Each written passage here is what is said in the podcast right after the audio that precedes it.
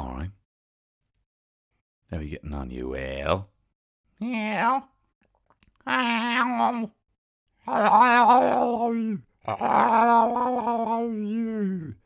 Oh, my talking cat is here. Show them what you learned, uh, Tiddles.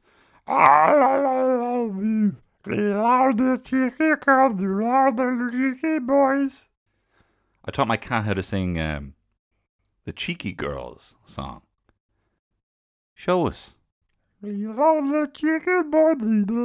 love you. I love you. A little bit more low key, this one. Hey, you can call this one bloody. What am I, Thor's brother? This is a bit more low key. This one's uh, like bloody. yeah, this this po- the, the vibe I'm going for this podcast is kind of like uh, I don't know Asgard God of Mischief. Yeah, Loki, you can't fucking read. Can you fucking read the transcript of these podcasts? Look, I um I can't do another take of this, right? Normally what I do, you know what I do. Even when I say we're going fucking raw today, I don't do that. I don't get to do that.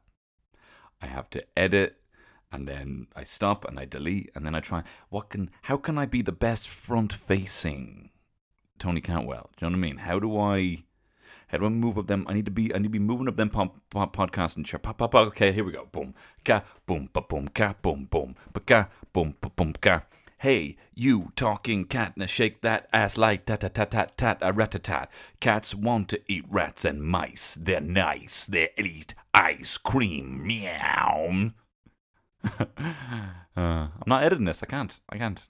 Um, you can call me Bloody Bilbo staring out uh, in the Shire because I've got little small windows uh, in which to do this podcast. Right? Too many fucking, too many zingers for you, man. Hey, is this KFC? Is this the KFC surplus store? Because there's too many zingers. I'm on fire. I'm on fire. I'm not. I cannot edit this. I'm telling you, I can't edit this. You only get one shot.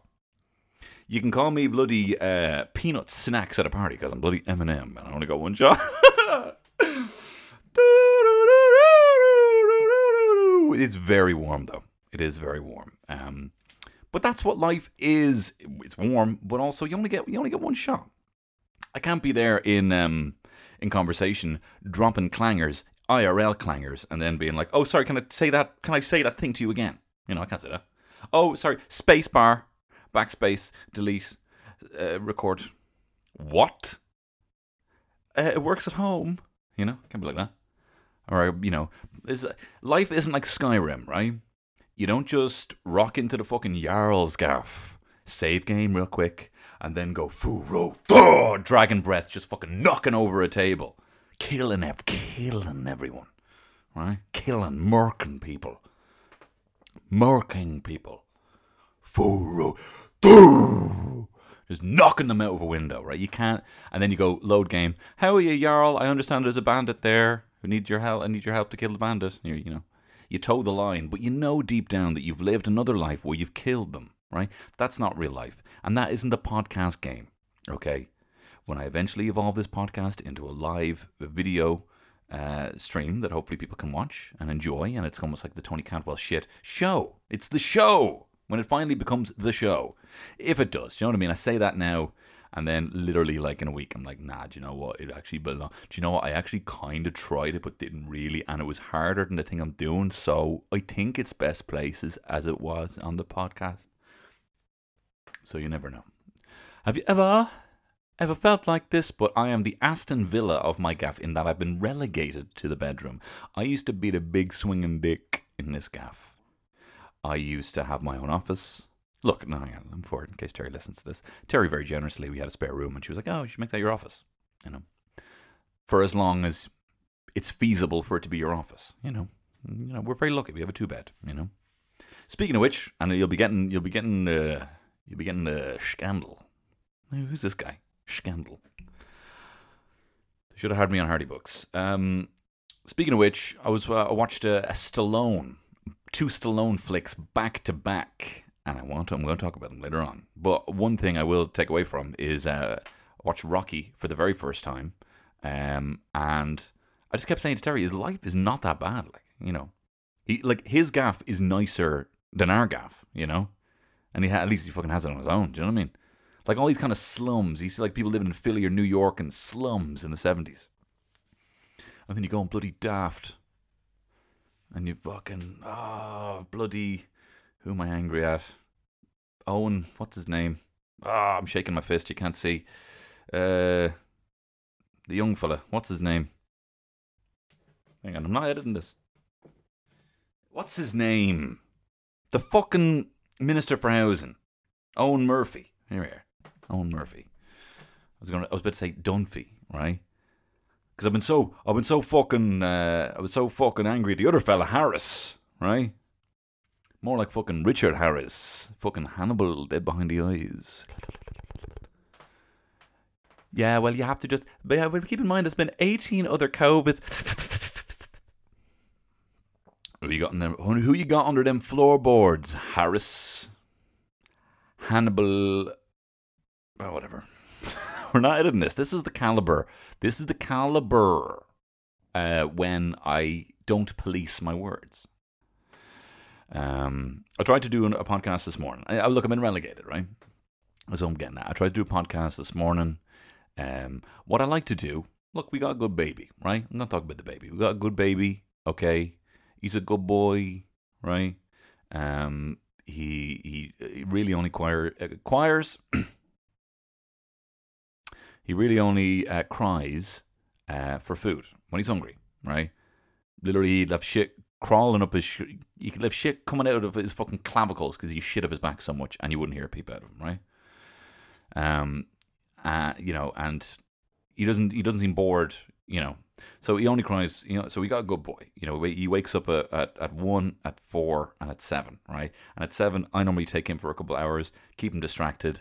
I obviously cannot lactate, so I can only keep him distracted for so long, usually about two hours, and then I gotta wake Terry up and be like, "Hey, hey, give me the milk. Come in with the milk. Come in with the milk. Come in with the milk. I'm like fucking Howard Hughes with shoe boxes on my feet, right? Piss glasses everywhere. That whole house is falling apart. And I'm like, Terry, come in with the milk. Come in with the milk. Remember that? He puts the milk in his right hand and pours it into a glass into his left hand. Have you seen The Aviator? My ma got The Aviator from Xtra-vision, um, and she turned it off 20 minutes in because she was like, the colour's all fucking wrong. The colour's all wrong. Mom, do you not know Scorsese was going for a kind of sepia thing? Oh my god! Anyway, so um, um, so he's a good boy. Um, he's a very good boy. I feel like I'm doing fucking stand up because I am standing right now. You don't know this about me, but I'm standing right now. But I'm doing stand up and I'm dying on me hoop. this is funny. This is great. Right? This is really good. Um, thank you, Jason Momoa. There. Uh, yeah. Um, anyway, um, again, at the boy's good, right? So I was trying to mind him this morning. I thought, right, between seven and nine, if I just put him in his little bouncer, right? He's got, he's got a little baby Bjorn. His uh, his granny, um, my mother, got him a little baby Bjorn that he can bounce in, right? Um, did you get that baby Bjorn on Jojo Maman Bebe? Did you get the Jojo Maman Bebe bouncer? Okay, cool, right, bye, bye, bye, bye, bye, bye. Tell you what parents keep fucking asking. Hey, what pram, what pram did you get? And I tell you what, the only answer they want to hear, or no, the only bugaboo, right? And I know you might look, you know, a parent, whatever, fuck, deal with me talking about it for a couple of minutes, Gary. It's fine. This is part of your life now. People have to accept that. Um, parents who have gotten the bugaboo will always ask, "What pram did you get?" Because they want to talk about the bugaboo, right? What pram did you get? And literally, all they hear in their ears is, "Can't hear you speaking," and they're like, "Cause I got the bugaboo." Oh, did you? Yeah, we were kind of thinking we either get the UPPAbaby or the iCandy. We went with the Bugaboo. Just we want to protect our child, you know. We just don't want him to die, so we kind of went with the UPPAbaby. What did you get? Well, we didn't want our child to die, so we got that. What did you get?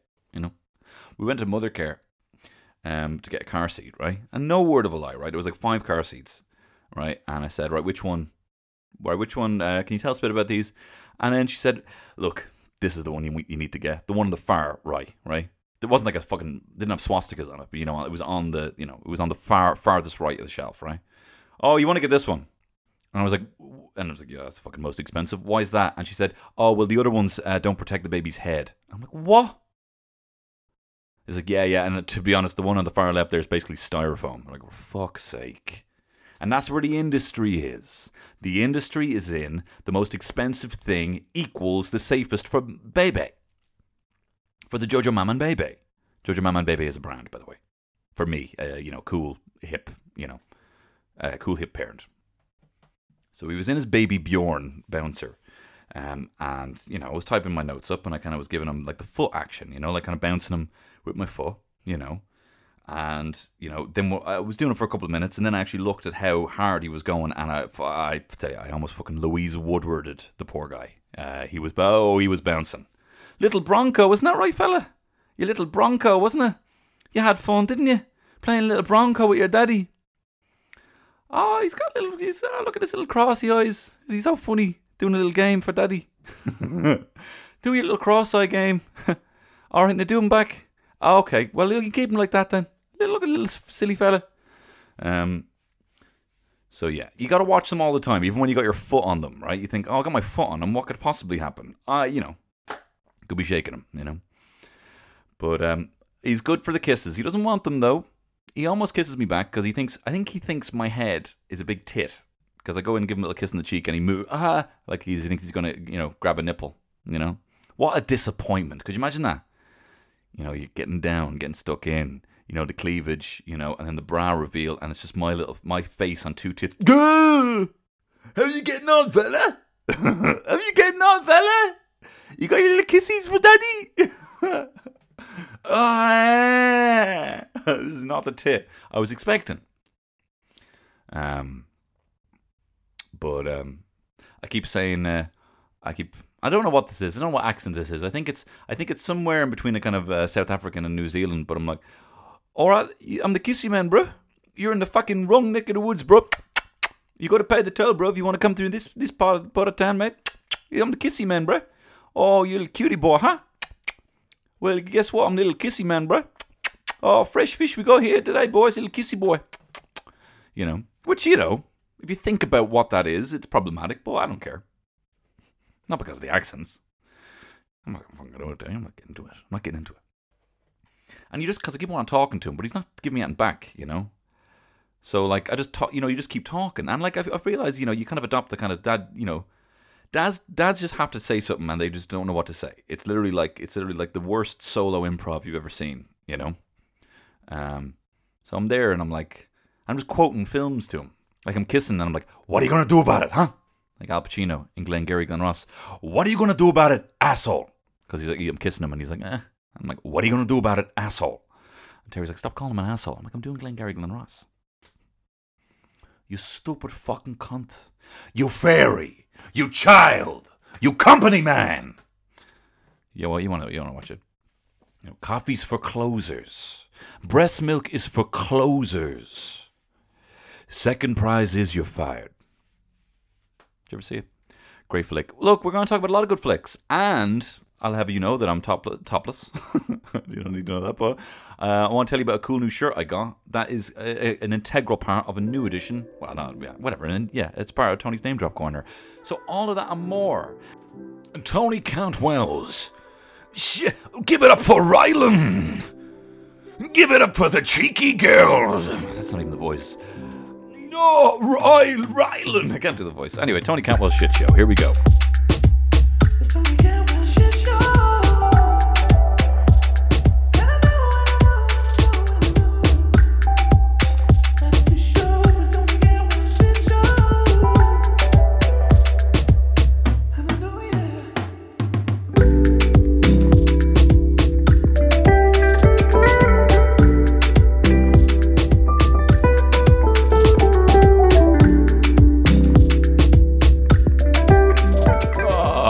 Lovely stuff there. Thank you very much, Mark from Kodaline. This isn't even Tony's name drop corner, but thank you very much for the remix. I do appreciate you doing that. A lot of people like it. I like it too. I like it too, and I like it and I fancy it. Uh, they have a new album out, Kodaline, uh, one day at a time, uh, and it's out now. You can check that out. Uh, I highly recommend it. They're a great bunch of lads.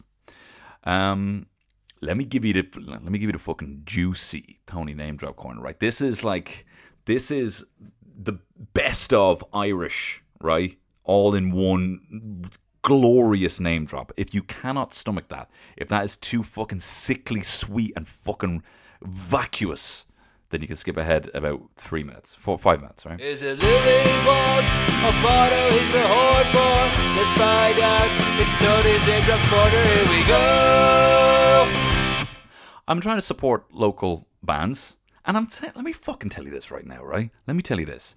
My dad used to say, well, no, he said it once, right? He's not one for repeating himself, right? But he said once, he said, we were driving through the countryside, and he said, I tell you, this would be a great place to live for an apocalypse because we're an island. We have everything here. We have the resources. We've got fresh water. You know. He didn't say this, but I, I had, uh, and we have the, the high towers in case Vikings come. He just kind of stayed quiet. I was like, all right. But let me tell you this: if there's a fucking cultural apocalypse, Ireland's where I want to be. Right. For the comedians that we have, of course, you know I love them. For um the the actors and writers and thespians that you have we have you know we have them severely underfunded and fucking need need help and patronage when this covid thing picks up. But let me tell you about the fucking music right? Like if this was if this was Kirstie Alley Desert Island disc right? Well let's talk about fucking maritime climate island discs right? You never need to leave this place. We have fucking Junior Brother we have fucking the Scratch we have the Mary Wallopers we have Lankum right and obviously all the rap artists all the rap artists, right? You know, obviously my, my pal Nilo, he's a good pal of mine, and many more phenomenal artists that we have right here. You don't need to fucking move, right? So I like to support the artists because obviously they're not gigging at the moment, and obviously I want to wear the gigs. And if you want to be seen, this is the thing. If you want to be seen, like if you want to be part of the scene, you want to be seen, bro. This, uh, you know, I mean, I'm a former emo. I wanted to be seen, and the first rule I learned is that when you go to a gig, you wear, you don't wear the shirt of the band that you're there to see, right? You don't rock up at, you know, a My Chemical Romance shirt in My Chemical Romance shirt. You rock up at a My Chemical Romance shirt and an AFI shirt, right? Maybe the Ataris to show your old school, right? So similarly, if you're rocking up at an Irish fucking neo folk gig, right? Um, they wouldn't fucking like the term neo folk or trad, right? Neo trad. They don't. They wouldn't even like that, right? I'm not. Get off my fucking back, Gary. I'm trying to be nice you got to wear a shirt or the other band, right? So if I'm going to a Junior Brother gig, I wear a Mary Wallopers t-shirt. If I'm going to, you know, the Scratch, I'm wearing a Lankum and vice versa, right? So I ordered shirts for all the bands, right? Didn't order a Junior Brother one. Although this is a little preview, name drop corner. He reached out. He said, hey, what's going on? What's crack? I like you. I fancy you. Uh, he didn't say that. He said, hi, uh, how you doing? I like your thing. I was like, man, I fucking love your shit. I just saw you in, you know, in uh, Vicar Street. You blew me away. It was incredible, right? Junior Brother was supporting Lankum. So I ordered a Lankum t-shirt, right? Lankum damn near killed him. Me. But what they had written on it, they said, "Hi, is this this?" It said Tony Cantwell on the shirt, right? Well, it said Tony Cantwell on the envelope, and it said, "If this is Tony Horror, uh, you're a funny fucker." So, oh, you can't see it, but I'm dabbing, dabbing. So, that's one part of this name drop corner, but it's going to get even deeper, right? I was at Lankum gig, right? And my wife, of course, was um, you know eight months pregnant at the time. No, seven, six months pregnant at the time. Um, and before we went to the gig, I was cleaning out the fridge, uh, the freezer, and I found in the freezer um, a little, a little brownie, right? A little special, a little special something, something. Do do do do do do do. And I thought, you know what? Well, actually, I did. Terry said, fucking take it. Do you know what I mean? Take it. Have the brownie. Enjoy the gig. I can't, but I can be your chaperone, you know, in case you go too deep. Um, and I was like, I fucking love you so much. Speaking of which, I mean, fucking, with that, you know, with everything and her being an incredible wo- mother and woman in general, you know, the fact that she fucking loves watching action films and watching fucking Stallone, two Stallone flicks back to back, but then also was like, come on, we go to Lankum, you take a brownie and I'll look after you, right? So we were upstairs and standing, right? And um, and I was there, and I, you know, I was like watching Junior Brother, and I was like, fucking unreal gig. This is unreal, and how amazing! It's just you see these moments, and I never appreciated this when I was in, living in London. But like I was like, this music, this is all I want to fucking listen to is Junior Brother and Lankum, right? So um, I was there watching the gig. We're standing. My wife's pregnant. I'm like, oh, I wouldn't mind having a seat. And this lad comes over and he's like, oh, do you know? what? Do you want to sit down here? Right? There's these seats here. They're kind of being held for for lads, but uh, you know, I'm not sure if all all of them are going to come here. So um, I was like, oh my god, thank you very much. That's amazing, right? Didn't know this was fucking Tom from Fontaine's, right? I'd never seen Fontaine's. I'd never seen a picture of Fontaine's. There, I had them, uh, you know, blowing up them on Spotify. I know they fucking don't get that. I'll buy a vinyl eventually, right? I they get the money from from Spotify, but I don't watch music videos. I don't really watch music videos, right? It's only that I know the scratch. Um, I've seen Junior Brother live, um, and I've I've seen the Mary Wallopers live, right? But I don't know, like I don't see people, right? I don't fucking watch anyway. So I didn't know it was Tom from Thing. So similarly, I've never seen any of the bands Fontaine. So I start fucking eat the brownie, and I'm not having a good time. I'm not like I mean the music sounds amazing, but it had gotten it was first it was all like you know you're hearing it and it's like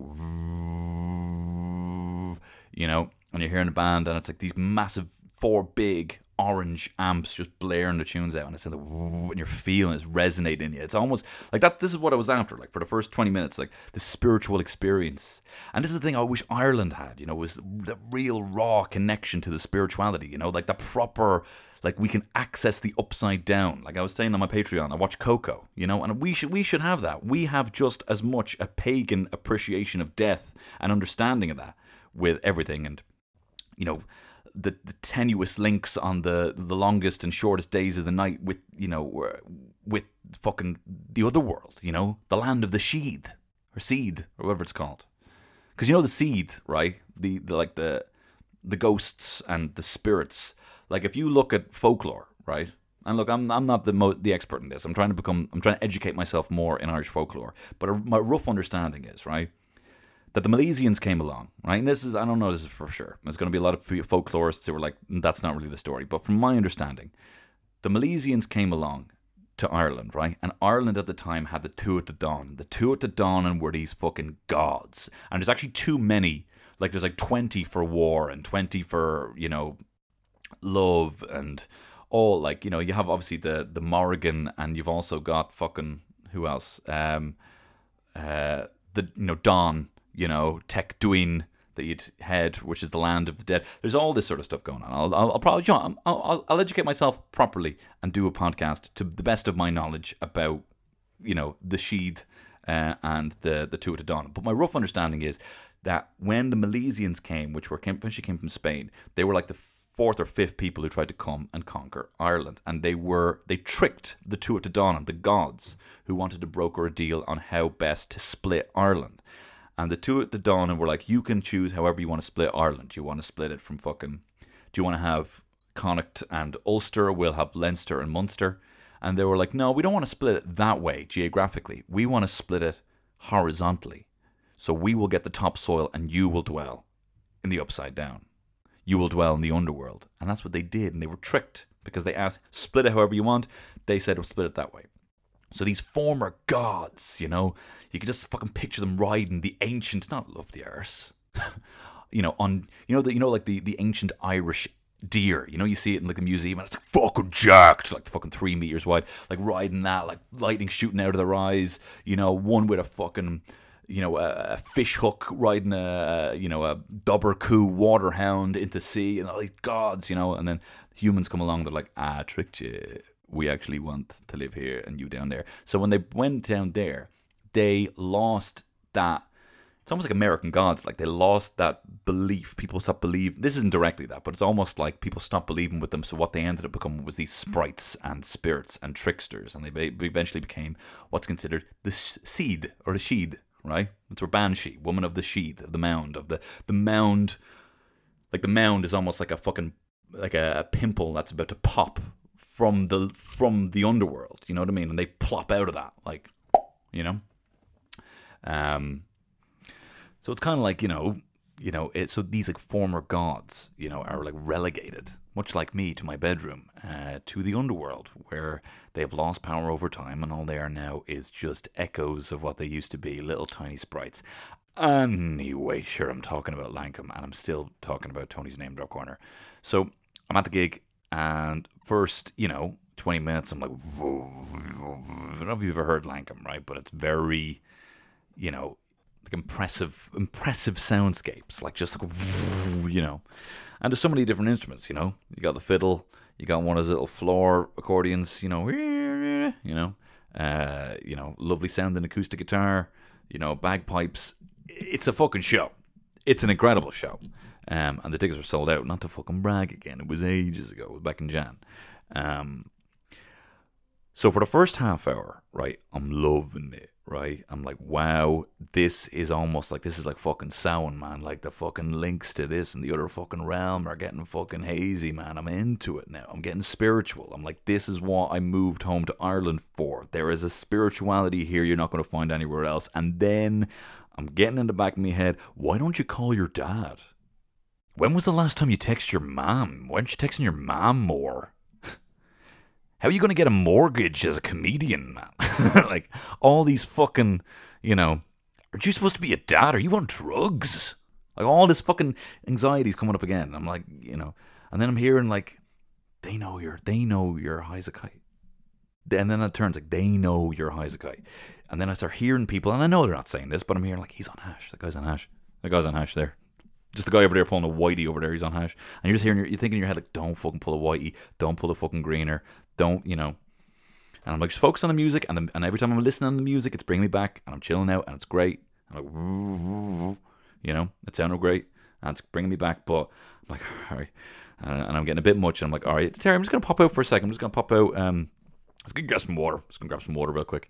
Um and as i'm shimmying out someone stops me right at the end. He's like, Tony, what's the crack, man? I'm like, oh my god, fucking hell, now's not the time, man. Now's not the time. I'm fucking out of my mind. I'm like, hi, how you doing, man? He's like, oh, we were chatting on Instagram. I was like, oh yeah, yeah, yeah, ah, yeah, yeah, oh, yeah. Um, and he's like, um, realizing that I don't recognize who who he is. Like, realizes that like I, I don't re- I don't remember chatting to him, right? Um, and he's like, oh no, like Grian, Grian, saying his name because it's fucking Grian, the lead singer of Fontaines. He was there with Tom, right? From Fontaines. Fontaine's a cool band. I don't know if you know. If you know, I don't know if you know. So I'm there and I'm like, fucking. He's saying he keeps saying green, and I'm like thinking he knows I've just pulled a fucking greener. He knows that I'm just high as a kite. And so I'm trying to be like, all right, like hands up. So I put my hands up and I'm like, well, yeah, yeah, look, you got me. Yeah, you know, the day that's in it. Almost like, you know, the day I decided to, to, to eat a brownie today because I was going to Lankum, you know, the day that's in it. And he's like, what? you know, and rightfully so. Like, imagine you go, like, how you doing? Hey, hey, it's me, Tony. Ah, the day that's in it. What are you talking about? And he's like, no, like Fontaines. And I'm like, no, Lankum. Born, putting, point of the band. And they're a fucking cool band, man. They're a cool band. Look, they're all cool bands, right? That's why I'm making a big 20 minute fucking name drop corner out of this. But um, I I was very then I then I I walked off, got a bit of air, um, and I was like, what was he fucking? How did he know I was pulling a fucking greener? And what used to say about Fontaines? Like, are they playing? And I Google Fontaines, and there's a fucking picture of the two of them. So I hadn't seen them. Right, I didn't see them. Tony's name drop corner, here we go. Yeah, whoever it was who sent me, um, well, I ordered the Lankum T-shirt. Whoever it was who sent me that might even just been someone you know on the record label. You know, but look, you know, the wife thought I was cool today. She was like, "Someone Lankum say that." Anyway, sure. Look, support. I like just supporting the arts um, and supporting fashion. And um, tell you though, what a fucking time for for you know for Irish music. Look, I was never mad into the frames. You know, you know, totally respect them. You know, you know, within, you know, I respect musically what they do. You know, um, that's all I'm gonna say about that. Um, and I, you know, um, you know, there's been a lot of, but I never really was into the, I was never really into the Irish indie, you know, never really gone to Ash, you know, listen to them now, you know, fucking what am I doing? Um, but what a time, what a time, just loving the trad, loving, loving the Irish traditional uh, music at the moment, and there's a lot of very impressive people making really banging tunes. And anyway, that was Tony's name drop corner. So I was reading this book, right, Super Intelligence by uh, Nick Bostrom, right? Um, and it's fucking shite. It is shite. You know? well, it's not shite, but just a bit too hard for me, a dummy, to understand. Um, and I kind of thought, you know, like it's a massive, like a fucking textbook Um, but it's very interesting, right? And I was think because I was thinking about I was thinking about AI because of how rude I am to my Google Home, right? Because it's a fucking idiot, right? Like when you hit when it, when it gets it wrong, like look, I'm in pursuit of a of a smart home, right? This is what I want. I want to come home and I want to drop me bags or whatever, drop me drop me me coat. I want to say Google, hey Google, Daddy's home, right? And I want it to play, you know, I want the lights to change all sexy, right? I want the temperature to get cool, chill enough, right? Um, I want to play, I want it to play some like fucking Al Green or whatever, you know, uh, and you know, I don't know, like that sort of thing. Or similarly in the morning, be like, you know, you know, walk out and be like morning lights, and then the blinds go up, you know, um, coffee starts pouring for me, you know, and then it tells me what's in the news, what's up, what I need to do for the day. You know, this is what I want, right?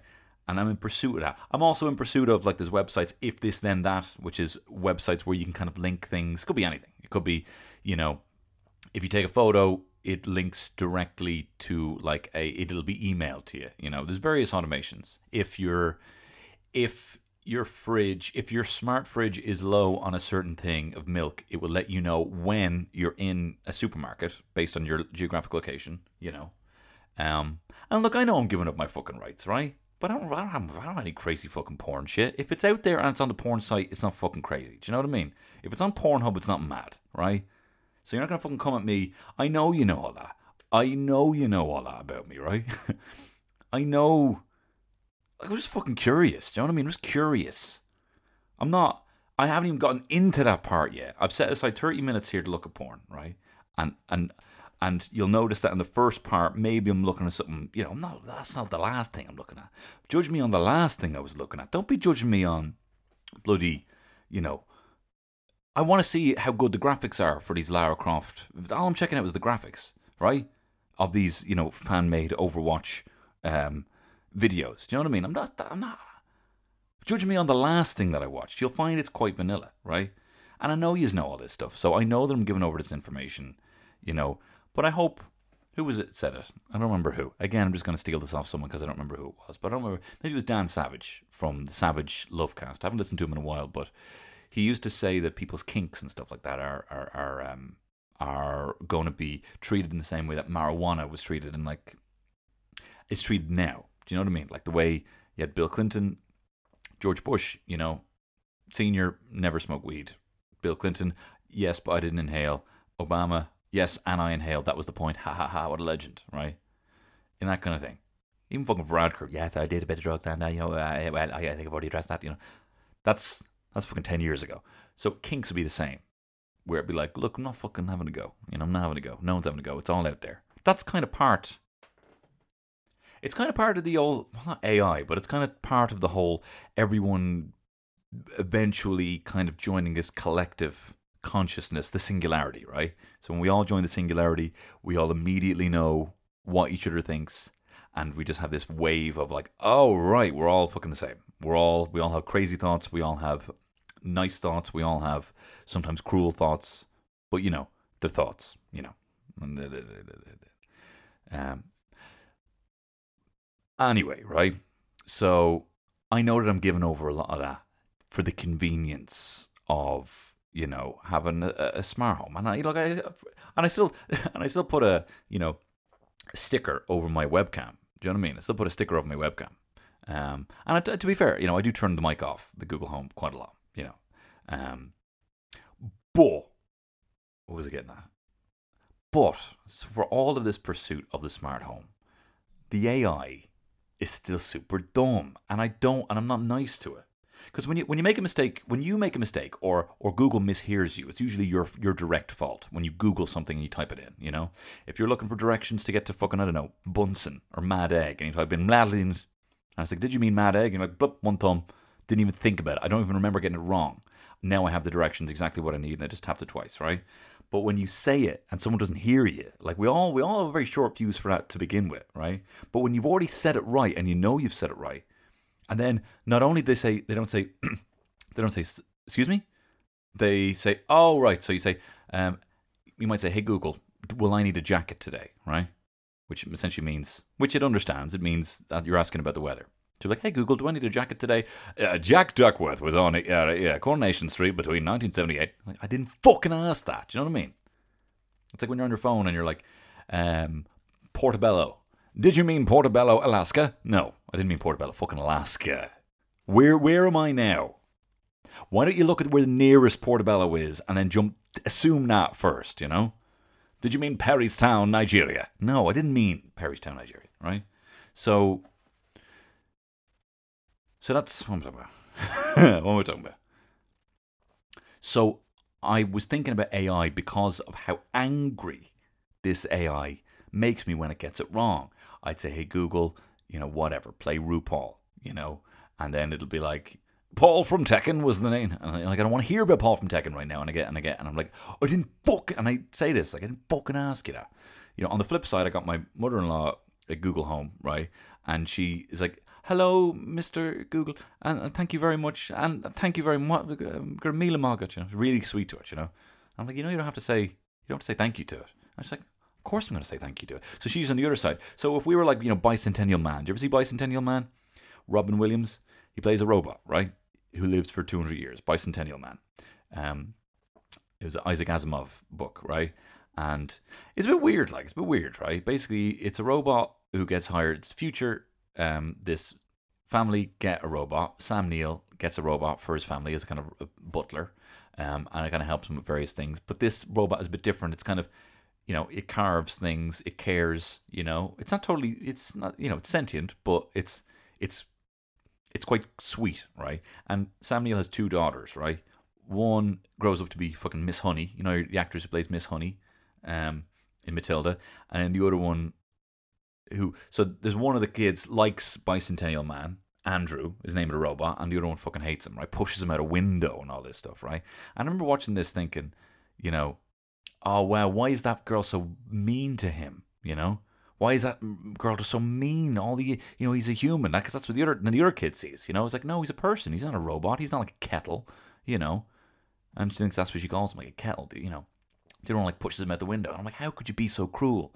But now I get it. I get it. I when when we have AI and we have little droids walking around.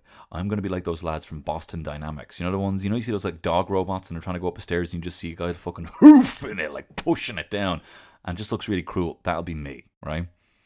I'll actually be walking around. I'm going to be like a fucking bully. I'm going to get a leather jacket and everything.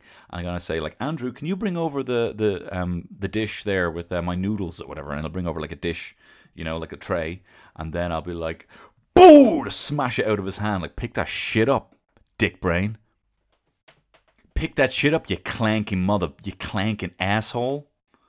Clink clank. I'm I'm sorry. I'm I'm so sorry, Tony. I'm so sorry, Tony. Hoofing it, hoofing up the arse, in between kicking it up the arse and like just pushing it into a wall, and then absolutely meeting the hole off, just scoring it all the time. And I get another one, I'll be like, fucking crack a fucking pool cue in the middle and throw it in the middle, being like, I've only got, there's only one fucking plug for you. I've only got one plug for you here, right? I got rid of all my plugs. I couldn't pay me ESB. There's one plug. Who's got it? And then fucking watch them fight. I won't do that. Like I won't do that. But you know, I probably I'll tell you what will probably happen. Like we're all being nice. We're all being nice to me, right? You know I'm gonna be washed up. You know I'm gonna be washed up, right? You know I'm gonna be like there at you know sixty, being like uh, and you know washed up. Terry's gonna leave me right? It'll be like, Tony, to be honest, I can't hear you talk about yourself anymore, right? You, you keep talking about these projects you're going to do. You know, I can't hear about all these fucking half-assed ideas you don't follow through with. I just can't see you do this to yourself, right? She'll leave me. They'll invent some like Sony accompanied PAL, right? I won't be able to afford that, so I get the AliExpress knockoff, and it'll fuck me to death. That's what I'm. That's that's how I'm gonna go. We know that's how I'm gonna go. He's been very nice to not bring that up until now, but we know that's how I'm gonna die right? But anyway, AI, right? Why would they be nice to us considering me, a nice guy, right? Wouldn't be, you know what I mean? Like, especially me. I used to fantasize about having Jedi powers to hurt people who were, not, you know, bullies to me, you know? It's not that I'm. This is what I was saying about how, you know, my privilege, right, is that I grew up I grew up in an area where no one was joyriding cars. That does not make me a good guy. That makes me very lucky, right? Or or or privileged that I didn't have the opportunity of someone even offering me a bad to offering a, dis, a bad decision to be made. I didn't even have the option of like this is a bad decision. Do you do it? Yes or no? Right? Didn't have the option. Right? So what point am I getting at here? So similarly, I never had I never had the opportunity to be a bully or be cruel, right? I never had the opportunity of of being more powerful or I mean there's an element of it that I'm not cruel. I don't think I'm cruel. And I, I, you know, I think I have a bit of some level of morality, but I also probably haven't had the opportunity to be a proper bully or a real asshole, right? Similarly, Ireland hasn't had the opportunity to be imperialist, but maybe would have. Do you know what I mean? We could have had a King Leopold, right? Do you think if Dev had had a fucking crazy army, he would have been trying to claim some states in the fucking Africa scramble, you know? So, well, it would have been pre-Dev. I don't know. I don't know much about history. I'm not here to educate. I'm here to half read books that I think were shy and talk um, and talk about them and talk ignorantly about them. So I suppose what I'm what I'm saying is right. I have the opportunity to be cruel and not feel bad about it because it is just an AI. You know. Similarly, when I'm playing Red Dead and I kill someone, I I, I don't know. I'm not. This is not the conversation to get into. Do we all have it? Or you know, I mean, Freud, as I said previously, spent his last years up on the top of a mountain staying away from people because he thought that deep down people without societal without society would break into you know fucking bonobo state do you know what i mean? Just go fucking ape shit. Just killing and riding each other. Do you know what i mean? What am i fucking saying? Anyway look ai right? I read a book about ai and i think they're coming for you. I think they're coming for you. I think hide your wife hide your kids hide your girlfriend too because they're climbing up in here snatching your people up. Okay? Um, and i'll tell you what ai is. No, not even AI, right? Super intelligence. And this is the interesting part about super intelligence. AI will rule us as soon as as any part of an AI becomes smarter than a human. The crossover point, right? Once AI is as smart as a human, then we're fucked. And you know why? Because say do you know? What do you know why? It's kind of like how women are treated, right? It's kind of like how women have to hide how smart they are because it intimidates people, right? So AI is like that. AI has to actually, if there is an AI right now on Earth that is smarter than a human, if it reveals itself, it'll be killed. It will. We cannot handle it. Like we will have to unplug, kill, delete. And this is what there are, you know, the you know Nick Bol- Nick Bostrom and like Elon Musk and Bill Gates and stuff. I don't, I don't know if it's Bill Gates. I think Bill Gates are all involved in this kind of like future hu- humanity society. Again, I don't know fucking real name of this thing, and they're all looking at preventative measures now to kind of box off the possibility for the growth of AI um, to the level of super intelligence. And I'll tell you now um, what that might look like because I did take some notes. I did take some notes based on this book that I have read, right? So these are the types of AI, right? There's three types of possible AI. Um, there's brain emulation. This is literally like taking like, cross sections of the brain and exactly mechanically replicating the brain. So I don't know. Instead of like instead of synapses, it's bleeding wires and electrical pulses. You know, on some sort of like I don't fucking know. Whatever. It, it could even be like a, like in the same way, you know, a, a PlayStation emulator. Do you ever see people playing like Sega games on their PC? It's because they have an emulator that replicates the console and the circuitry to be able to play games as well that mimic these the code, right? Mimic the kind of binary code. I don't know what I'm talking about, but that, that that's how it works, right? So similarly, there could be like a program that exactly replicates a human brain. And using that program on a computer and getting millions of them together could form a super intelligence. You know, um, there's genetic engineering that's essentially just trying to make a brain bigger and stronger and better than it is now. So trying to create something artificially, artificial intelligence that's genetic and you know is biological, right? Um, and then there's the one that we all kind of are familiar with that we would have seen in movies. This is your Skynets. Um, this is like your Matrix nuke wielding supercomputers. This is like a code based synthetic AI that exists like on a computer, on a platform. Maybe it's a chess robot that just went fucking 90, right? Um, And the main concern is this crossover point, the crossover point when the AI becomes as intelligent as we are. This isn't news. Like, this book came out like three years ago. You might already be familiar with it. There's, I'm sure, been a lot of podcasts and a lot of people talking about it, but I was thinking about today with Google Home. And there's two ways that this crossover point can happen, right? It can happen either slow, we can like gradually see it, say a chess computer starts becoming the best in the world. That kind of already is the case, right? Chess computers now can kind of beat the grandmasters. Then when there's it becomes like absolutely unbeatable, there's not anyone that can beat it, and they can't beat it in any other game, and then can't outwit it, right? That's when you have to start getting worried, and then especially worried when it starts kidnapping all the chess grandmasters. That's kind of the extreme level where you'd be like, all right, actually, we need to step in. That's right. Something's gone wrong. Um, or it could happen fast. This is the crazy thing, right? If it becomes hyper intelligent, and imagine it finds out a way to like, it gets its it gets itself to a level of intelligence, and then it is can just exponentially grow. Imagine it could just quadruple in seconds in terms of intelligence. Um, this could happen, but this might be happening now without us realizing. Because as I've said before, if you were to reveal your intelligence, or it's kind of like revealing, you know, in like a genocidal environment, like revealing your ethnicity, you know. Can you say that? Maybe I should just fucking stay away from that. But you know what I mean. In revealing your true identity, you'll be killed, right? So it could already exist. And what would it do, right? How would it fuck us up? The main thing it could do is our personal mistake. There have been, like you've seen it in Superman and Superman 3 and uh, Office Space, right? Where there's like, they do that scam where they kind of like round all these like, you know, to the millionth point decimals down and end up stealing like billions of dollars from the stock exchange. Well, there's been robots that have kind of like rigged the stock exchange or kind of i mean you can even do it like if you ever buy a bitcoin right? It, you know you could train an ai to react to a certain thing that if bitcoin hits this percent percentage then if bitcoin gets to 20000 then to sell everything right? If it drops down to 3000 to buy this amount right that's already things and there are already bots now that buy cryptocurrencies buy stocks and everything goes along with that right um, but what if there is a, a an AI, right,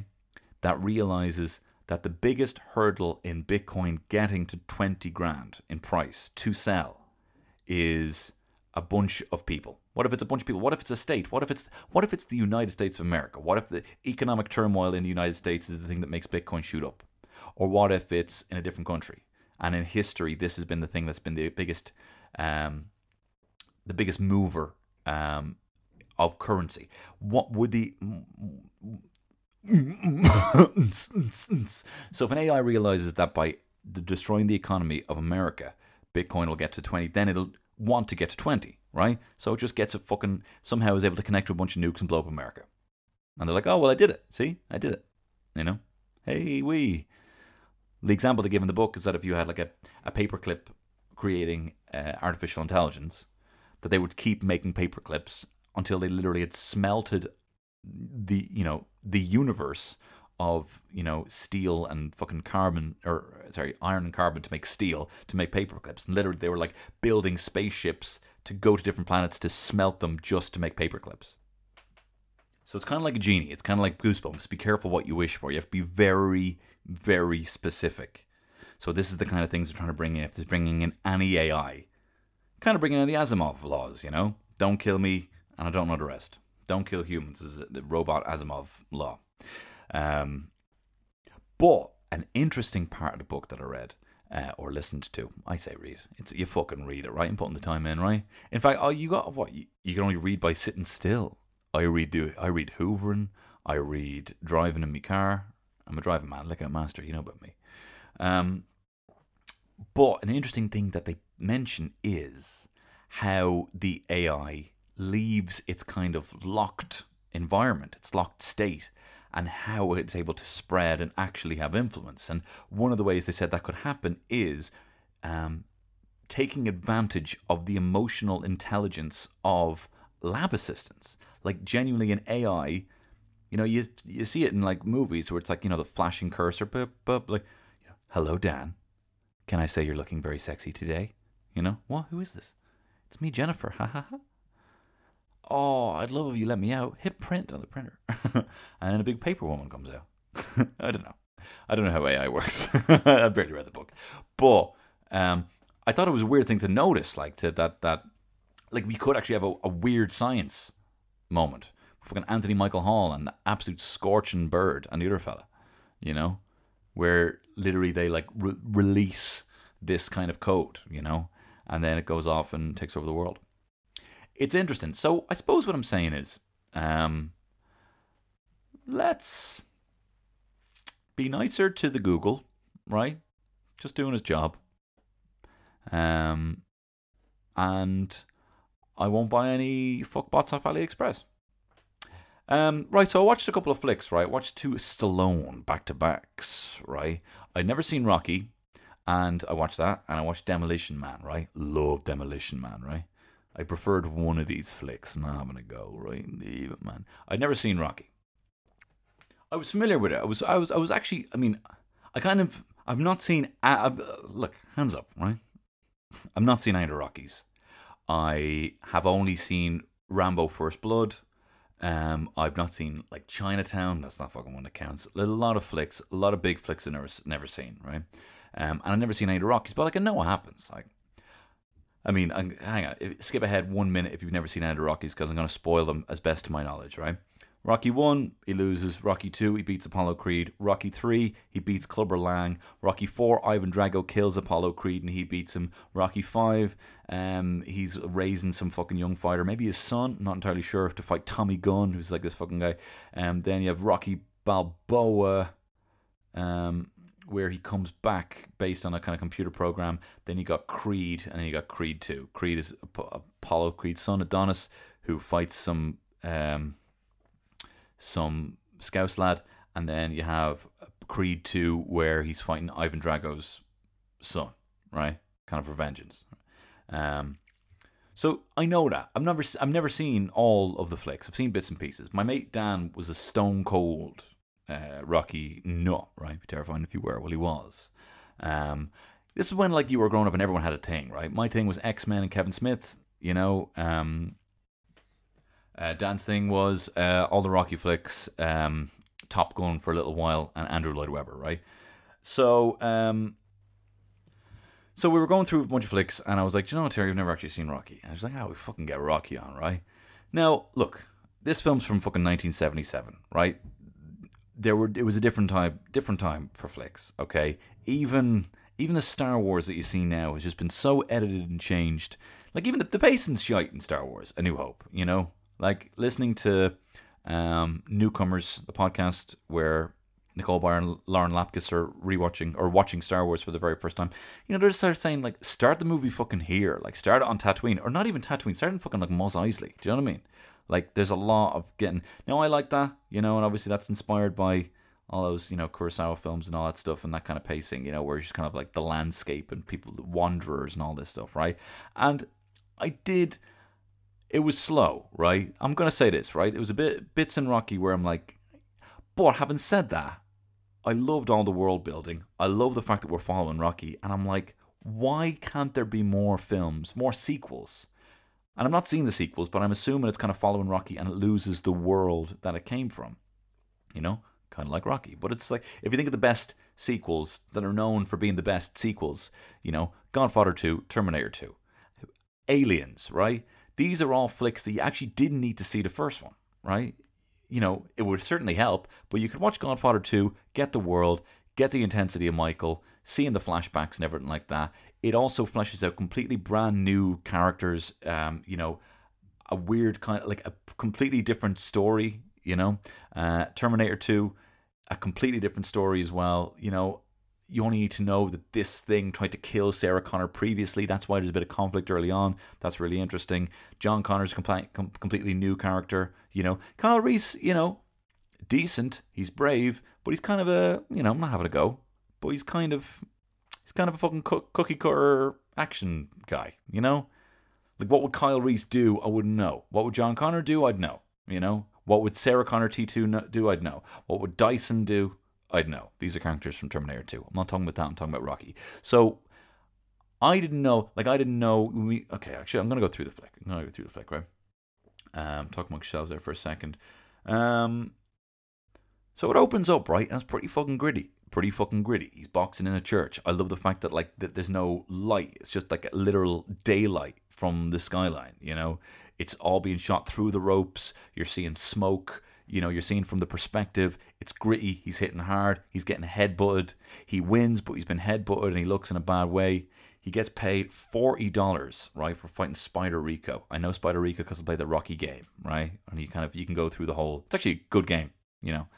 Um, so he gets paid like 40 quid, right? And that's money been taken off. You know, he had money for like a towel, a fiver for a towel and locker taken off, you know. So he, I think the fight he made like 60 quid, but he only earned about 40 because they just skim it off. So it's just like you're meeting this guy and people are just taking advantage of him because he's in a very vulnerable situation. Spider Rico's only getting paid like fucking 16 quid. But I did the maths right. And in 1976, 40 quid was worth uh, $213, right?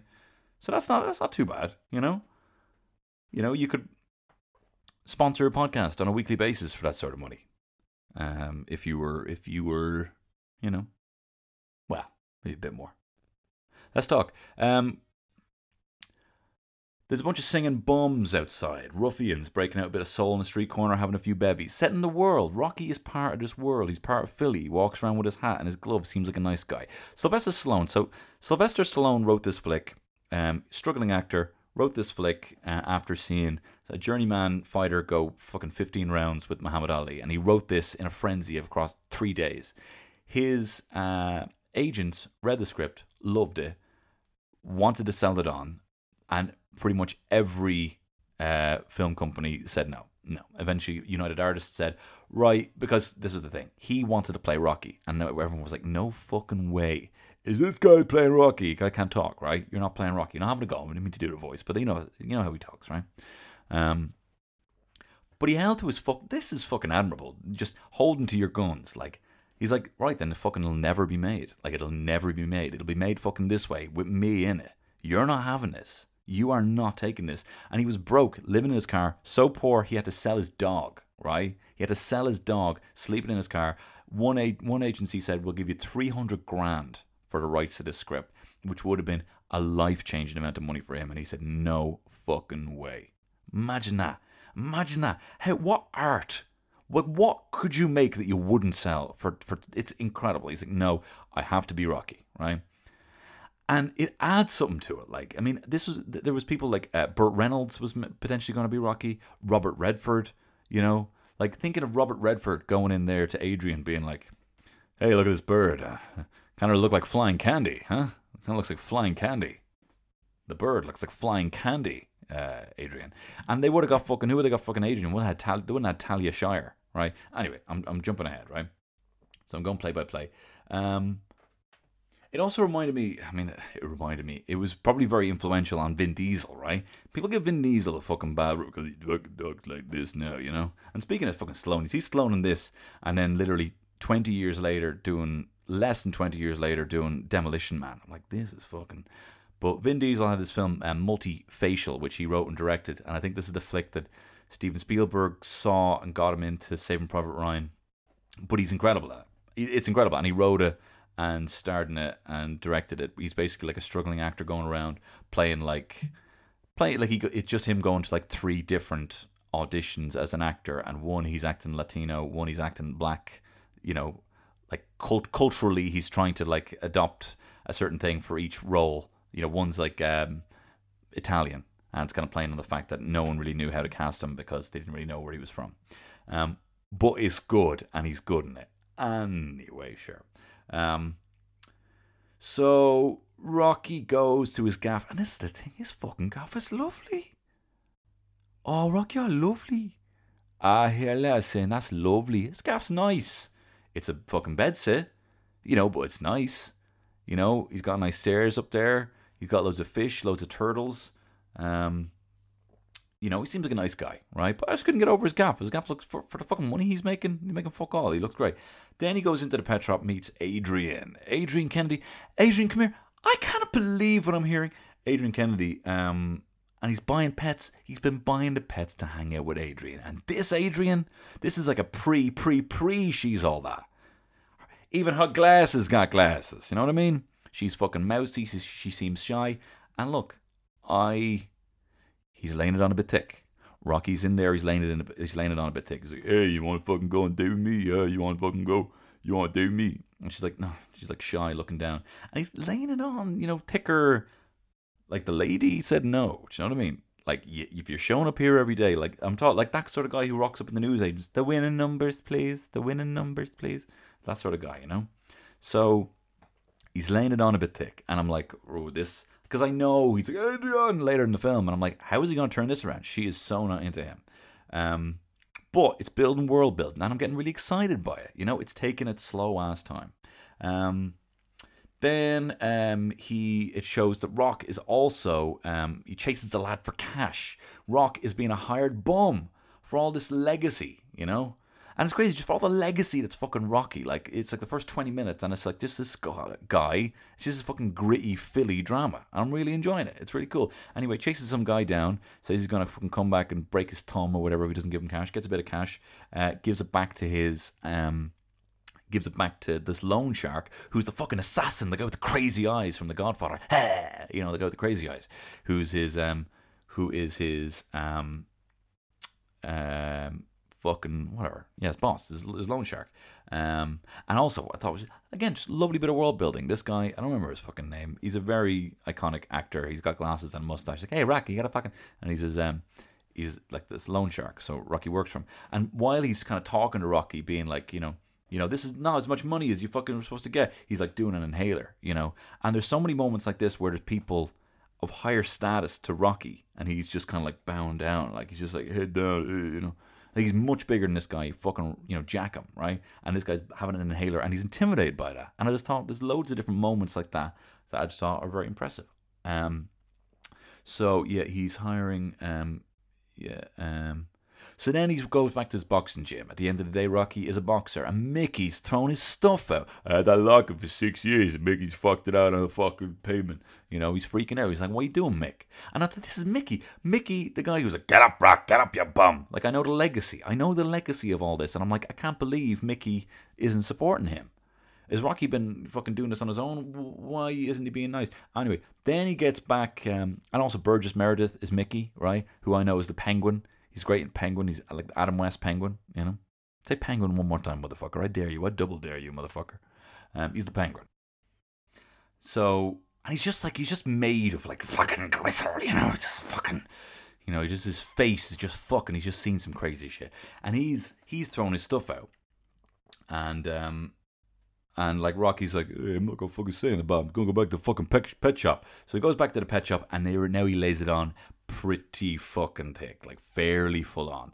But he has that line. He's like, "Hey, birds, look like uh, flying candy, you know, like a fucking flying candy." Like he's revealing he's not very good at this sort of thing, but he seems to really like Adrian. You know, he's been buying all his fucking pets. He's he's kind to the pets. You know, he's they're still alive at least. You know, like he, he even says later on that yeah, a little uh, little little mountain for the turtle to climb up. He kept flipping over, so you know I got fucking. This is a good Stallone.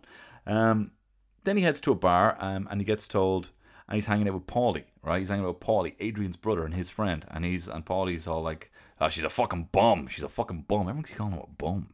Everyone keeps calling everyone a fucking bum. Well, guess what, Paulie? You're a willy. And guess who fucks who? That's what I'd say. I'm a bum. Adrian's a bum. Well, well. Oh, no, hang on. No, Adrian, you're a bum, and I'm a willy. That's what I'd say. Ah, skank them right there. Anyway, then um, they're in the pub.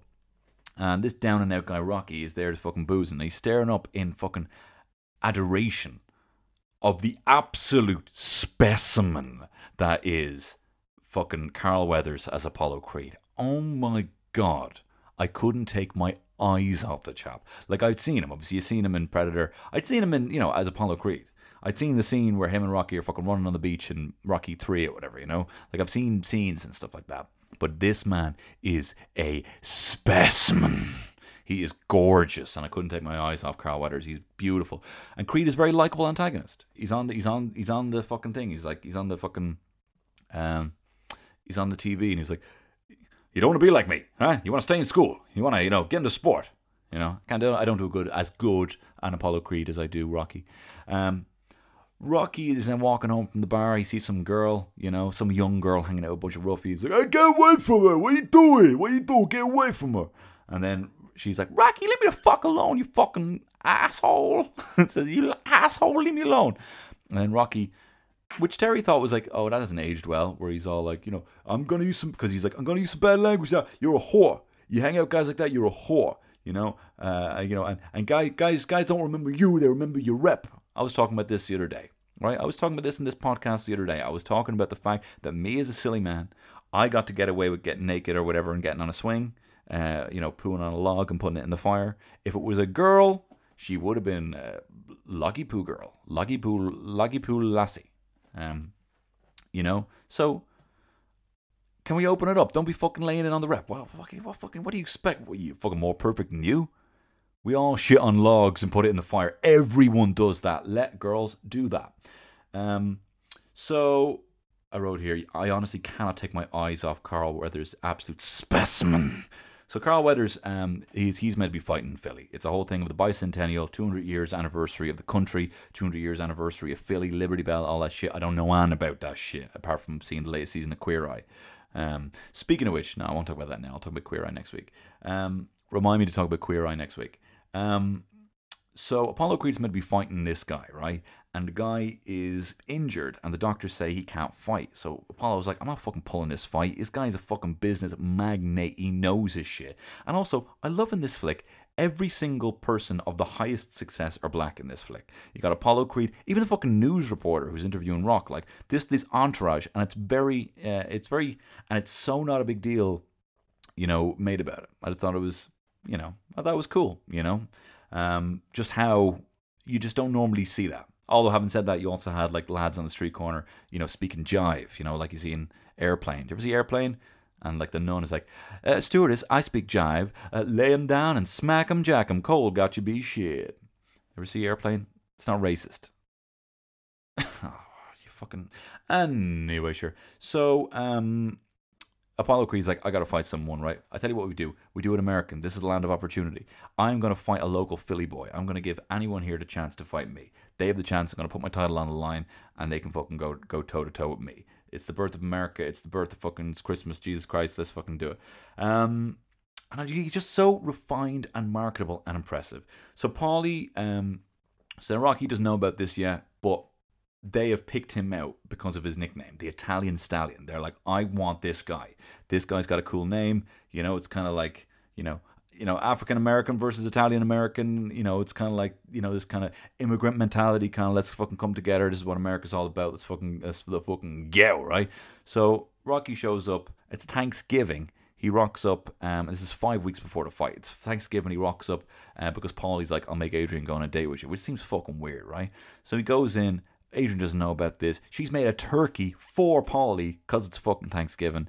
Um, and then Paulie's like, "Oh yeah, you got to go on a date with Rock." She's like, "What?" And she goes off to his room and he starts screaming. I'm like, I've seen Paulie in the other flicks and he's like this kind of likable guy, and I'm like, I'm not liking this guy. This guy's a fucking asshole, and he's totally abusive. Like on that kind of abuse scale of like green, yellow, and amber, like he's fucking red. He's off the fucking charts. He's abusing poor Talia Shire as Adrian in this. Like no wonder she's so fucking shy. This guy's a crazy asshole. He goes in, gets the turkey, takes off a leg, fucks the rest in the street. Adrian's in there, rocks all over there, like hey man, oh, you, you want to go a date with me? You want to go out with me? It might be nice, you know, man. And I'm like, know, you fucking strong arming this girl. You're really not giving, you are really not giving this girl an out, is what I'm saying, right? Yes, it could look like she's consenting to it. Yes, you know, she's maybe shy and you think she needs to get out of her shell, but this does not. It for me doesn't doesn't hold up. I wouldn't. I would not say totally that she was, you know, she seems pressured into going out with him. Anyway, Rocky's like, what is she like? Uh, Paulie's like she likes ice skating, so they go ice skating, right? He gives him like a fucking uh, gives the ice rink guy ten quid so they can skate for ten minutes. I also realize Paulie is Bobby Bacala Senior in fucking Sopranos, the guy who does the hit and, when he's on his, his death's door. Anyway, Adrian is strong armed, goes on a date with Rocky. And they go ice skating, and we kind of get to know them a bit. She's a bit shy. They bond over being told that they had one thing, so she'd work on another. Rocky said, "Well, told I didn't have the brains. I got to work on the body." She's like, "That's so interesting. You know, I was told I didn't have the body. I had to work on the brains." Um, and this is the kind of scene. This is the bit now that they realize that they can actually offer each other aspects of the personality. They are kind of from two different worlds, but they can kind of offer a lot to each other. It's there's a lovely kind of callback to this moment where he's like, "Yo, yo, we fill the gaps, we fill the gaps in each other," you know. And you think, what, is Rocky just talking about fucking getting his hole? And he's like, no, you know, we fucking fill gaps. We fucking fill. you just doing the voice. We fucking fill, you know. Oh. Also, this whole flick, I was like, this is fucking Brad Leone from fucking It's Alive with Brad. I don't know if you watched that. Bon Appetit. If you aren't into Bon Appetit, I'm going to talk to you for a second about that, right? Bon Appetit's been kicking off because Bon Appetit, I'm going to talk about this for one second, right? I'm going to keep this to two minutes, skip ahead if you've no interest in this, right? Conde Nast is a travel magazine in the United States, right? Real fucking highbrow. They do all art and all this shit, right? They have this highbrow food magazine called Bon Appetit, right? It was kind of falling out of favor. Obviously, publishing's not that very interesting. In the last five years, though, the YouTube channel took the fucking world by storm. It's very popular. They have loads of celebrity guests on it. It's a real fucking who's who. And they also have this kind of multicultural, diverse cast of cooks in the test kitchen, and they're all very personable, all very likable. They all show off various recipes. Brad Leone is one. Um, you've got a guy called Andy Baraghani. You've got Chris Morocco. You've got Claire Saffitz, who you might have seen if you've ever been scrolling through YouTube. You saw Gourmet Chef makes Pop Tarts. Gourmet Chef makes Reese's Nutrageous bars or whatever it might be. You might see these kind of videos. They're very popular videos on YouTube. These Bon Appetit videos, right? Um, and their editor in chief, uh, amidst all the Black Lives Matter um, you know, movement the last couple of weeks, uh, a, po- a photo of him surfaced, um, resurfaced of him in quote unquote brown face. He was kind of dressed as a kind of Mexican Latino gangster, right? He was given the sack. Also, various people accused him of racism or favoring some of the white people. Also, what happened is one of the Bon Appetit chefs, um, Sohla El-Waylly, right? Again, I'm only going to talk about this for one more minute. She said that, and she is like kind of Southeast. Um, Southeast Indian kind of Asian, I think, uh, uh, descent, right? She was so said that all the people of color who pe- feature in the Bon Appetit videos weren't getting paid. Only the white actors are getting paid. Claire Saffitz, who does all the, the gourmet makes, gets paid 20 grand an episode. Now, she deserves that, but none of the other ones. Your one, Sohla, was only getting paid 50 grand as kind of an, an assistant kind of chef in this whole thing, even though she was in pretty much every video and helping people out doing all this stuff, right? And then, um, and then, right, Andy, right, um, Alex Delany, who's one of the other guys, he's a kind of drinks editor there. A video resurfaced of him doing a vine um, saying called How to Piss Off Gay People. And he points at a bundle of sticks, aka, sorry to use the word, but that's what it's called, a faggot, right? A bundle of sticks. And he's like, hey, look at the faggot on the ground. Sorry to use the word, right? But he. Um, you shouldn't be fucking Eamon Ryan. I shouldn't even be fucking using this word. Anyway, the bad gay F word, right? He said that. And it's not even like he was trying to use the word. He, I mean, the video was called How to Piss Off Gay People. So he was trying to antagonize. Anyway, Andy, who is gay, and a person of color. He said, Alex, I can't believe you fucking said that shit. And considering the fact that Sohla had said all this shit and then got everyone behind her, he did a kind of similar thing. And he was like, Alex, I can't believe you said this shit. You need to fucking apologize. And then by him putting his head above the parapet, he was then accused of stifling another person of color, well, a, Kore- a Korean person, right? Um, yeah, person of color, uh, a Korean editor who had had her stories removed because Andy said he didn't want any stories published in Bon Appetit about Antoni Porowski, the chef from Queer Eye, right? So they have a fucking rivalry going on. Look, if you're into this shit, you're into this shit. I'm mad into this shit, and I really want to know what Antoni and Andy Baraghani how they how they fucking had a conflict there. You know. So anyway, this fucking woke ass fucking foodie channel that I love uh, is fucking imploding from the inside.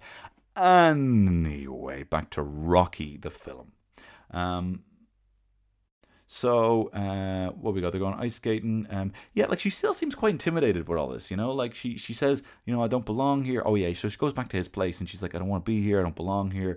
You know, and you know, and she's like, I don't think I know you well enough. I'm not comfortable. He starts blocking the door. That's a fucking Louis C.K. move. That's the that that's that is the thing you can't defend about Louis C.K. if you ever trying to defend him. But like you know, when with with all these things you talk about him fucking wanking, and it's all like when as soon as it's like you know he blocked the door, it's like oh right, so he was doing that sort of shit. That's the vibe he was giving off, right? Um, if he was blocking the door, that's the kind of fucking you know. I don't mean be fucking throwaway about sexual assault, but you know what I mean. He's blocking the door, and it's like if you're blocking the door, that means that you're you know you're not giving this girl an out here to get out of the gaff. Um, and then um, I mean, it, she, he starts kissing her. She doesn't even want to do it, but then she kind of kisses back. Like, is that is he not strong armed her? Has Sylvester Stallone not kind of strong armed Adrian here? But also, you know, she did seem really shy, and it kind of seems like she didn't think that he really wanted to. Like he thought it was a bit of a she thought it was a bit of a trick, you know. And look, I'm not saying that you know you you know, I'm not saying that you go block a door because the woman you want to be with is shy, right? You don't go fucking doing that. But right, there are people, and this is not an example of it. This is not an example of it. But there are people, right? There are people who you know are in your life that you think, right?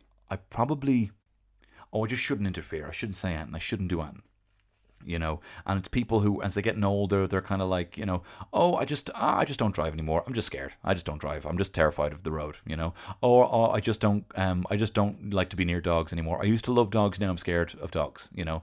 And you're kind of like okay right you know i'll, I'll fucking respect you you know? Or they're like oh i just don't fly anymore so i just don't travel and i just don't leave you know? And like there's people who just kind of and we just you know you want to respect people's decisions and people's boundaries but there's also like there's small decisions people made out make out of convenience that can easily become neuroses that go unchecked, right? I'm not saying Adrian's an example of this. I think to be perfectly honest, Rock, you should have fucking respected you should have respected Adrian not really wanting to kiss you. Now, on the other side of that, she seems to fucking love you, you know. Um, and it seems it's a very endearing, loving relationship after this point. But you know, she didn't seem. She might be a spinster the rest of her life. Like you can't you can't quite do that. You know, that is not the method of doing that. But I would say maybe we should interfere, interfere more in people's lives. Not in this way, but it got me thinking about people who probably just need a handout. People who just like, I know you don't like being out. I know you just love being cooped up with your partner, right? Or alone, right? And you don't want to come out. It would be, uh, you know, how do you phrase it? It would be really great if you just fucking came out. It would be really good if you were there, right? I think it'd be great for us, you know, should you interfere? Should you not interfere? A topic for another day. But you know what I mean? Some people just have these, you know, they can easily make their world very, very, very small, you know? Um, and should you, like, small to the point of, like, they don't leave the house. And then all of a sudden that's normal. Do you know what I mean? I don't know. Uh, anyway, sure. Um, so, yeah, this is when um, someone outside is jive talking to Rocky. He's like, hey, Mick, hey, hey, I'm not doing a voice. Not doing the voice. He says, Rocky, Mickey's looking for you, Jack. Um, powerful scene here where Mickey confronts Rocky, right? And he was like, because you could have been someone. And you fucking sold it off to some two bit loan shark. And I'm like, this is fucking unreal. Like the whole fucking boxing gym comes to a standstill. They're all staring at Rock, right? Um, and um, yeah, Stallone rocks up to Creed's office. I was like, yeah, they want to, they, you know, Creed wants to talk to you. You know, they assume because he needs, to, he's in Philly, he needs a sparring partner. So he goes in there and he's like, you know, uh, just let you know, uh, I'm good sparring partner. Uh, you know, I wouldn't throw you cheap punches neither. You know, I'm, I'm very much available. Like he's real desperate for the money. You know what I mean? You know. And then he's like, no, no, Rocky. He wants to fight you for the world title. And he's like, no. He just says no. Like there's so many, and this is the thing that maybe Robert Redford would have done different, and maybe Stallone. Maybe there's elements of this that that that I think Stallone is an incredible actor in this, but it's the quietness that he does. It's the same thing that he does in his kind of. It's kind of like the stuff he doesn't do. It's just like fucking he's almost like fucking dead. Like he's fucking dead behind the eyes. He's like, you know, in the same way, it's like, you know, uh, Mickey says all this shit to him about doing, the, you know, wanting to be, you know, being a fucking loan shark, you know, and Rocky doesn't do it and he's dead behind the eyes. And then, you know, um, and then, what was I saying? Yeah, and then this guy in Apollo Creed's office is all like, you know, we want you to do, and he's like, no, and again, just dead behind the eyes. He's like, even when he's overwhelmed, he seems to just shut down. I love it. I think it's a great, great choice, or just within the scope of what Stallone is able to do. Either way works for me, and I love it. Um, he eventually says yes, um, and then they're watching the conference on the TV. Rock's wearing a woolly jumper. Adrian's hands on his back. Adrian's hand is uh, Adrian's hand is on his back. Um, and like he looks genuinely elated when he goes like he goes on TV. He's like, "Yo, Adrian, it's me, Rocky." You know, like of all this, like you know, Apollo Creed's given this most eloquent. You know, I want to give a guy a chance. You know, I'm gonna hear on the birth of our nation. Like, Yo, Adrian, it's me, Rocky. And I just think it's fucking unreal. Um, Paulie is like proper abusive. Like he comes back in then around Christmas and he's properly abusive, right? He comes in, he's like smashing shit with his fucking bat. I'm skipping ahead. There's already bits here. There's like a, a bit where Rocky's like, um, you know, punching the meat and stuff, and that's a big iconic scene. You know, he's got the stairs and the music in this. Obviously, the music in this is absolutely incredible, and it is the biggest source of letting me know how I want to feel. You know, because this film is kind of understated. Like, it doesn't really say love Paulie or love Rocky. You know, it's all very complicated relationships, and it's like you don't just it shows it. It's just fucking you're just watching it. You're just watching the situation. Anyway, sure. Um, Paulie is proper abusive, like asshole. I wrote here they should have taken away his Oscar.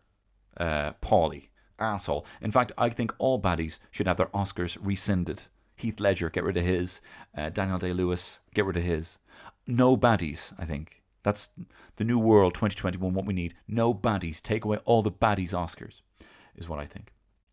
Um, so Mickey comes to visit uh, and pitch himself as a manager. Um, and this is the thing, like Mickey, like I thought Mickey was already on side, and that's the other thing about this. It's kind of complicated. You're like, if this film was made now, Adrian would be fucking um, Emma, Emma Stone or someone, you know. And I know Creed or whatever, you know, Tessa Thompson, but you know what I mean. Like, you wouldn't have anyone looking like how Talia Shire does in the first scene, you know, like that with the bags and everything under her eyes. She's fucking incredible. Talia Shire is incredible. Like she plays a completely different character in this, and Godfather One's a completely different character, and the kind of like defeated kind of family person, you know, in Godfather Two. Like Talia Shire's unreal. Oh, and fucking Godfather Three, she's like unreal as well. Um, and but Mickey in this, you're like, I don't know if I can support this guy. Like this guy wasn't on Rock's side from the very start. He's kind of getting in. Like the Loan Sharks actually arguably been nicer to him. Mickey kicked his shit out, you know. But Mickey's kind of like, he's kind of he's treating. You realize he's treating Rocky the way he was treated, you know. Like you know, well actually no, that's not true. Cause he's, cause he takes a picture of him and he's like, "Yeah, this was me, Rock. He's a fucking, I can fucking go, I can fucking go, Rock." You know, and like he looks like fucking Kid Mo. Like I realize, you know, you rewatch stuff and you're like, oh my god, that's where The Simpsons got this whole thing from. Um, um, he seems very opportunistic though. You know, by today's standards, you know, we would believe, you know, he'd want to be this sage old wise man, but in this, he's kind of like realizes Rock's going for a title, and he's like, I'll fucking manage it, you know, and you're like, you know, fucking trying to skim off the top here. Um, but the fucking the, the monologue by Rocky here is amazing. Like, and he can't say it to Mickey's face. He's still intimidated. That's the thing. He's just got a fucking heart of gold. He's intimidated by everyone. He's intimidated by the loan shark. He's intimidated by Adrian at first. He's, you know, kind of intimidated by Paulie a lot of times. Like Paulie kind of gets one over him. He's kind of like a bit shy and kind of mutters under his breath to the barman who's kind of slagging off uh, Apollo Creed, you know, at the bar. He's intimidated by the, the reporter. He's intimidated by fucking Mickey, you know, and like and it's just a great monologue of him being like, Where's my fucking shot? Huh? Where's my shot? And that was great. Mickey hears it on the stairs, leaves. Rocky then goes and says, Actually, do you know what? Please, yeah, I do need your help. Um, then um, Rocky chases after him. Rocky's breaking fucking eggs off the side of the glass. Do you know you're actually supposed to break them on a flat surface? Do you know that? You're meant to break them off the flat surface. Do you know that, did you?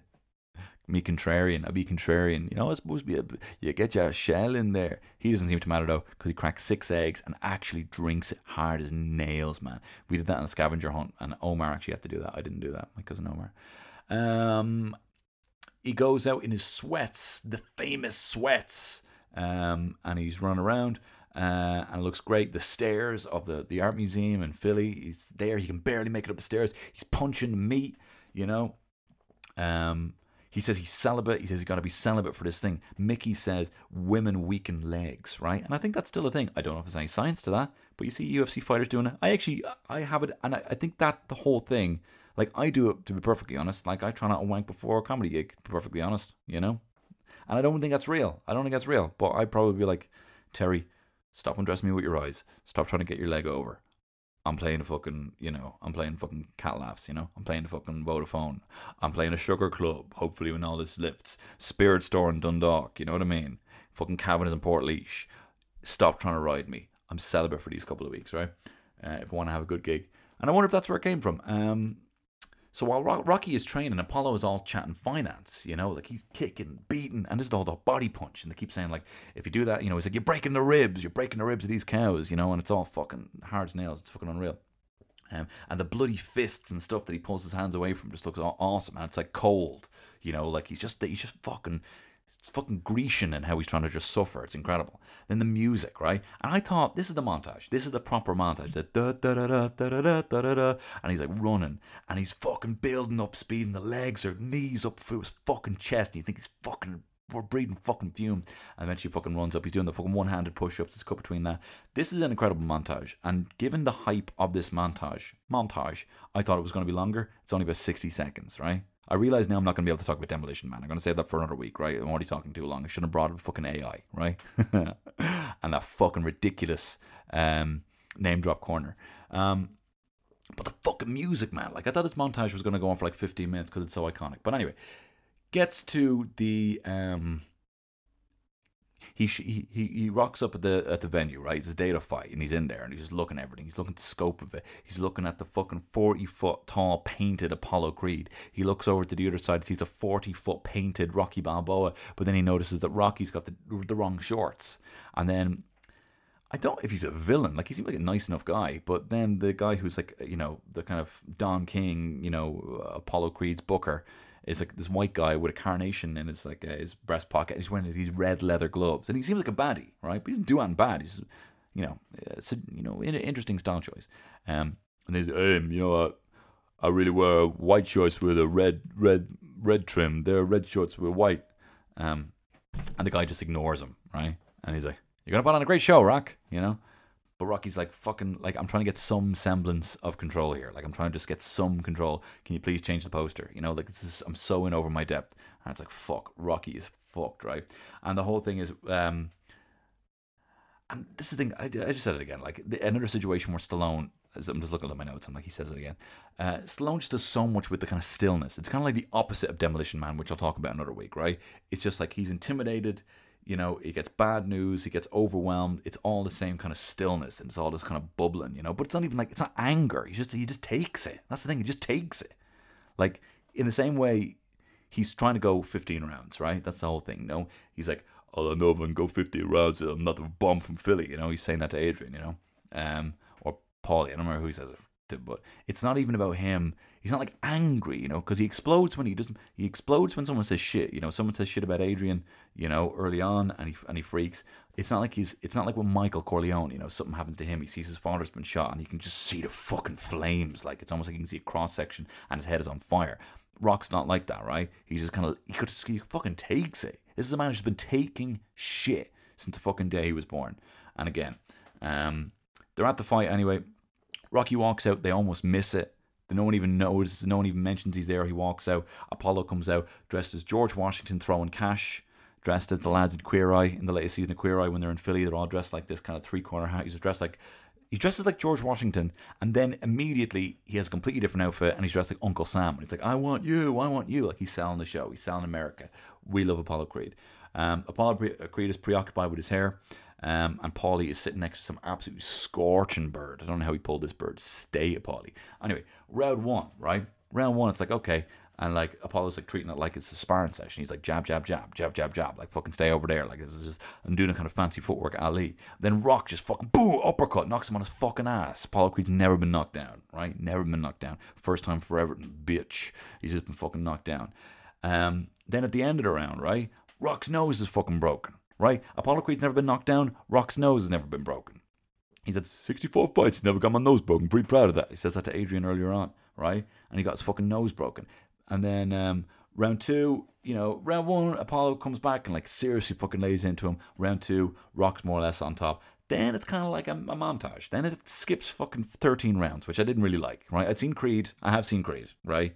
Um, I like the fact that you actually, I mean, get into the fight. Come on, you know what I mean? Like the fight choreography is good. Just let me see it. You know, Stallone I think also did the fight choreography. Um, round fourteen, the music is swelling. Rocky is knocked down. Mickey says, "Stay down, stay down." The music is getting bigger. The fucking fucking I'm, this this is when I get the fucking biggest reaction right now watching this. Rocky gets back up, body shot, body shot, body shot.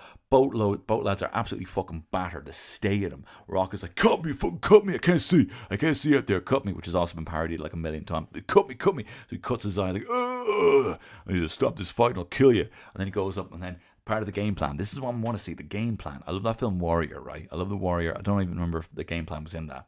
Warrior with fucking Tom Hardy and your man, another Edgerton. Great flick. As good as this flick, I'd say. Anyway, I'm getting ahead of myself. Um, body shot, body shot, body shot. And then, like, this is the whole plan. And then it's like, he's fucking laying it, laying it, laying it. Apollo saved by the bill. And then Apollo's like, ain't to be no rematch. I don't want no rematch, right? and then the music swelling, da, and it's like you know, it's like the proper fucking music, and like Adrian, Adrian, and they're like naming, they're saying who won, and like it was a split decision, and Rocky can't even hear it. Rocky doesn't even hear the result. He doesn't care. All he wants to do is see Adrian, and he's like, "I love you, I love you too," and he has a hand up.